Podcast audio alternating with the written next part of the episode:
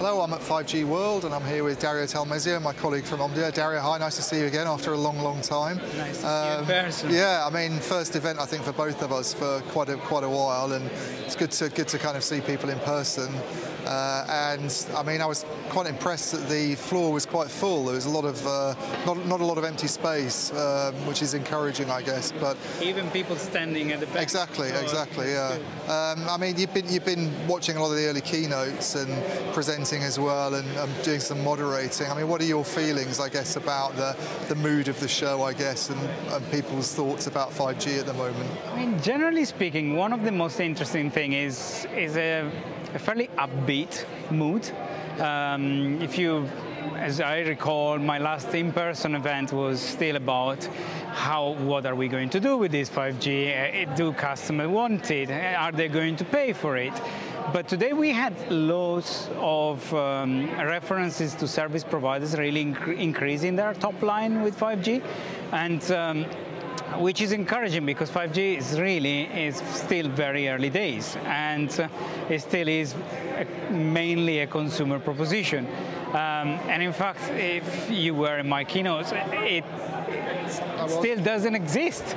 I mean, the real 5G is still yet to come, and the real 5G, we know what we mean by it, is when a standalone is introduced and is when all the capabilities of 5G are introduced and exposed to partners. So thinking that not that that doesn't exist yet, and we're already seeing some positive stories. I think it's very encouraging, and also I think what helped helped a lot this morning was the fact that people met physically face to face for the first time in long, long time.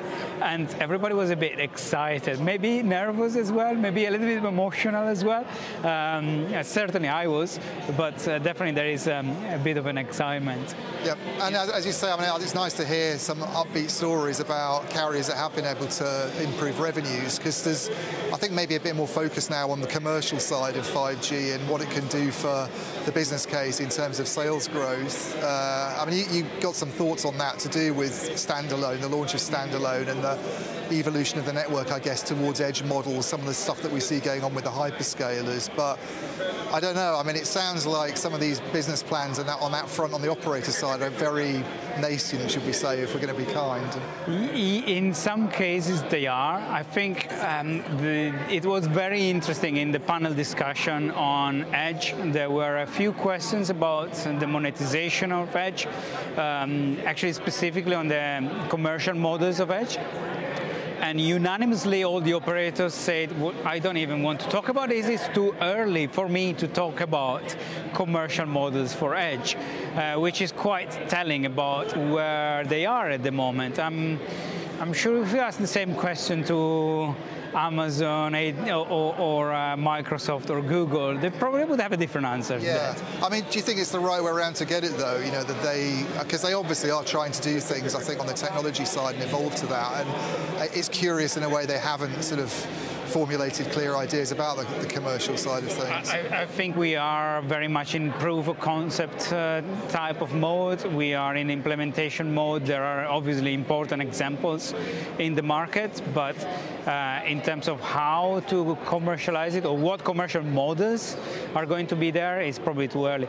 One comment I think was really interesting is, is, let, is let's stop talking about the various flavor of clouds. Let's talk about workloads and and let's talk about what does this specific workload need rather than does it need to be private, does it need to be public, does it need to be on-prem? Is that, okay, let's look at the characteristic of, of this workload and, and see how we can address that. Yeah. I think that, that was a very, very good comment from Telenor, I believe. Yes, yeah. I mean, what, what's your feeling though? Are you, are you sort of optimistic about, you know, if we look two or three years out and you, and you mentioned standalone, we've got edge rollout happening, are you are you upbeat at all about the sort of telco business case, or do you feel?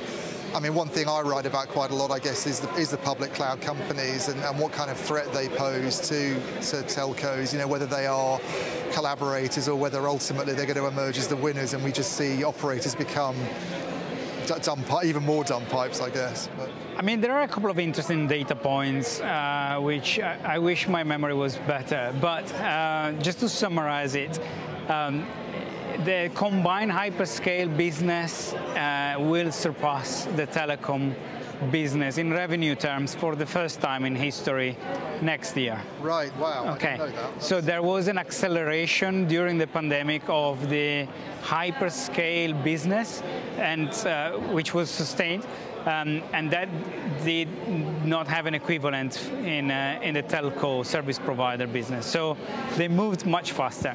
But also they moved much faster in terms of capabilities of uh, creating partnerships. We talk about ecosystems, and, and it's interesting that you know, while service providers are now establishing these 5G centers of excellence, in some cases with the hyperscale operators, hyperscale operators are already working around ecosystems. They've already been building ecosystems.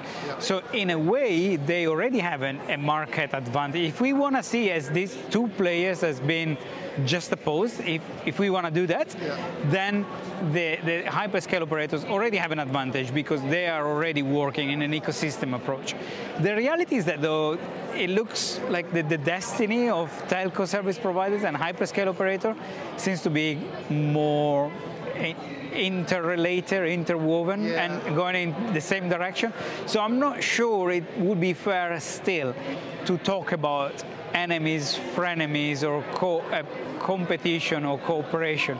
I think it's, we've moved more into the cooperation side of this this debate. Yeah, I mean they, they seem to be showing up all over the place in yeah. telecom in the last 18 months, don't they? I mean every week there seems to be another deal between a, a big operator and a, and a, hyperscaler of some of some kind or another, from my perspective. But, uh... Absolutely, and who knows? Maybe one day this these two businesses will start merging not only on service level.